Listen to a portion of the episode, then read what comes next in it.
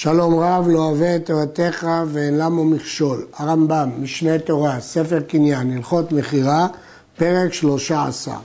המחליף כלים בכלים, או בהמה בבהמה, אפילו מחט בשריון, או טלה בסוס, אין לו הוניה, שזה רוצה במחט יותר מן השריון. אבל המחליף פירות בפירות, בין ששמו אותם קודם המכירה, בין ששמו אותם אחר המכירה, יש להם הוניה. לכן יש פה חידוש, שאדם שמחליף כלים, אפילו כלי בעל ערך זול בכלי בעל ערך יקר, אין בהם הוניה. מדוע? מכיוון שהוא נחוץ לו, הוא, הוא זקוק עכשיו למחט. ולכן בשבילו עכשיו המחט שווה הרבה, ודווקא לשריון הוא לא זקוק. כלומר, כיוון שבכלי הוא זקוק דווקא לכלי הזה, כיוון שהוא זקוק דווקא לכלי הזה, לא שייך הונאה, אבל בפירות, זה לא משנה אם שמו או לא שמו, יש להם הונאה, כי פירות יש להם ערך, למה הוא נחוץ דווקא לקחת את הפירות האלה, יכול לקחת מהשוק, ולכן יש להם הונאה. הרייבד מסיק שהוא לא מצא מקור לדברי הרמב"ם הללו. הרמב"ן אומר שהפסוק אומר וכי תמכרו ממכר לא תונו, אבל בהחלפת כלים זה לא ממכר, הוא זקוק לו כלי מסוים. הלוקח בדמים, אכסרה. אכסרה זה ביטוי שכשאדם קונה לא בסכום מדויק, כגון שחפן במעות ואמר לו מכור לי פרתך באלו, בלי לדעת כמה כסף הוא חפן. אף על פי שקונה בחליפין, קנה ומחזיר הוניה, כמו שביארנו.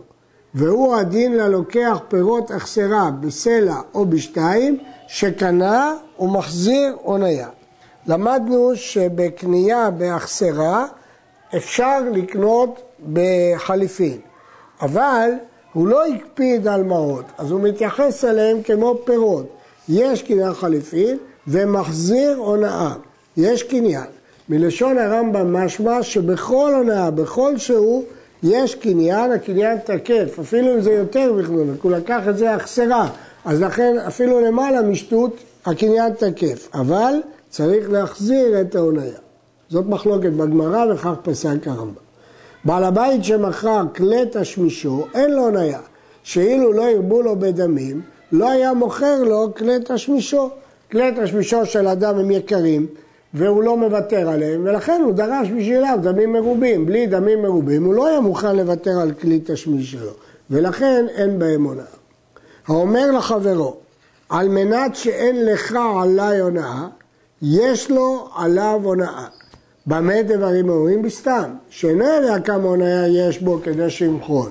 והיה צריך לומר, אם אמר לו על מנת שאין בו הונאה, זה שקר, שהרי יש בו, הוא שיקר.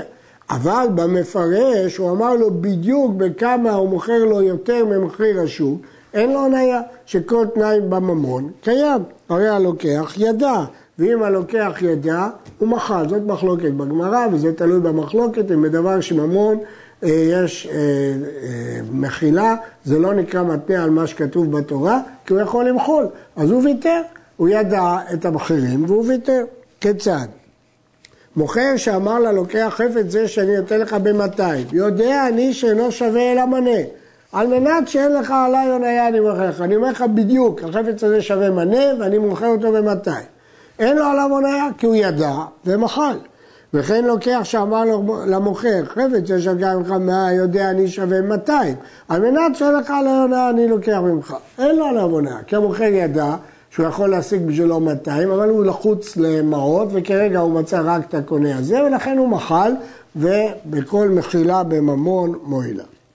הנושא ונותן באמונה, אין לו עליו הוניה. כיצד? מה פירוש לשאת ולתת באמונה?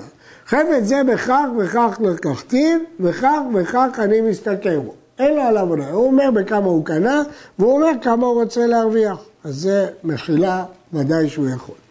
הוא לא רימה שום דבר. והנושא ונותן באמונה, אם לקח כלים רבים או בגדים רבים בממכר אחד, לא יחשוב את הרע באמונה ואת היפה בשוויו, אלא או זה וזה באמונה, או זה וזה בשוויו, או שהוא לוקח אחוז מסוים על המסחר שלו, או שהוא מוכר את החפץ בשווי שלו. אם הוא לוקח אחוז מסוים של רווח, הוא יכול, אבל לא לגבי הרע ייקח באמונה ולגבי חלק בשוויים. זה פותח פתח לשקר ולהעלות את המחיר של חלק מהדברים. ויש לו להעלות על המקח, כשהוא קובע את האחוזים של הרווח שלו, הוא יכול להחשיב את שכר הכתף, או שכר החמר, או שכר הפונדק, כל אלה חלק מהוצאות המוצר. אבל שכר עצמו מפני שהוא כפועל, אינו מוסיף אותו על המקח, אלא מפרש ואומר לו, כך וכך אני משתכר. המשכורת שלו כוללת את העבודה שלו. הוא יכול להגיד כמה המשכורת שלו נוסף על הקרן. הגוי אין לו הוניה, שנאמר, איש את אחיו. וגוי שהונה את ישראל, מחזיר ההוניה כדינים שלנו. לא יהיה זה חמור מישראל. כלומר, אנחנו לא אומרים שהוא צריך להחזיר בכל שיעור, אלא לפי דיני ישראל. הוא לא יהיה יותר חמור מישראל.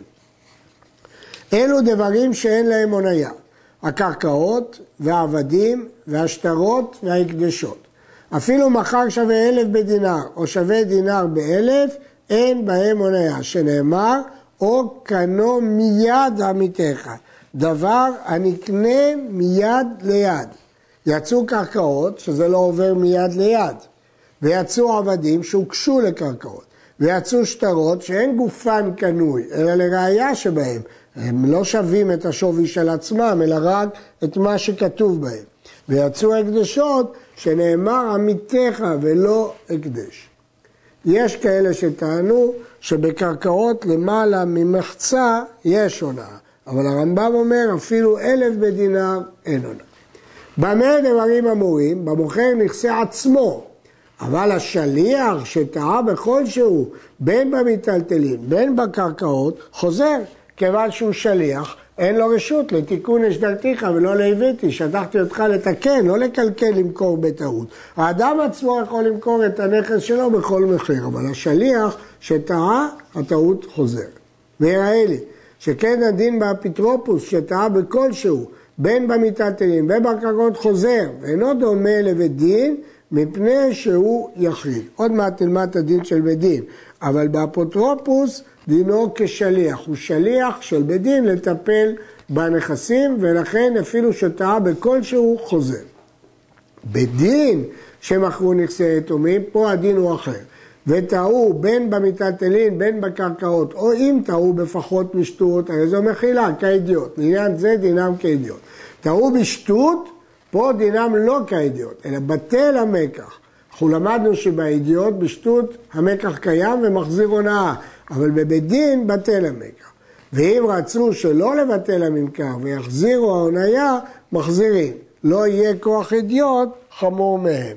כלומר, בדין משתדלים לעשות הטוב ביותר בשביל היתומים, לכן לא יהיו יותר גרועים מאדיוט, זכותם להיות כמו אדיוט. המגיד משנה מאיר, שהוא לא מצא מקור לדין זה של הרמב"ם, שאם רצו שלא לבטל את הממכר, אז מחזירים. הסיבה היא, כמו שראינו בהרבה מקומות, שכשאומרים שמישהו מעלתו יותר גדולה, אבל אם הוא רוצה להיות כאידיוט, הוא לא יפסיד את המעלה של האידיוט.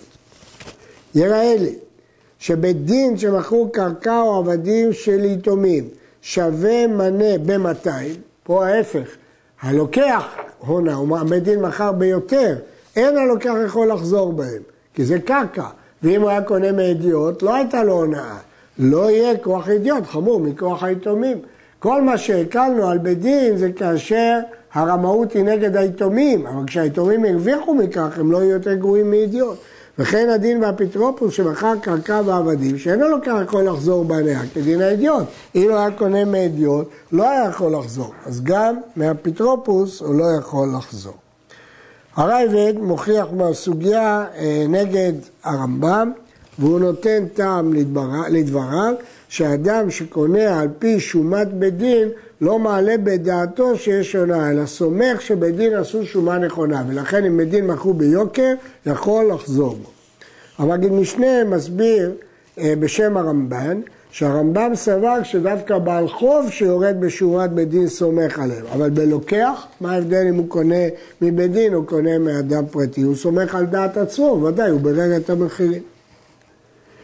האחים והשותפים שחלקו מיטלטלים, אחים שחלקו ירושה או שותפים שחלקו את השותפות, הרי הם כלקוחות.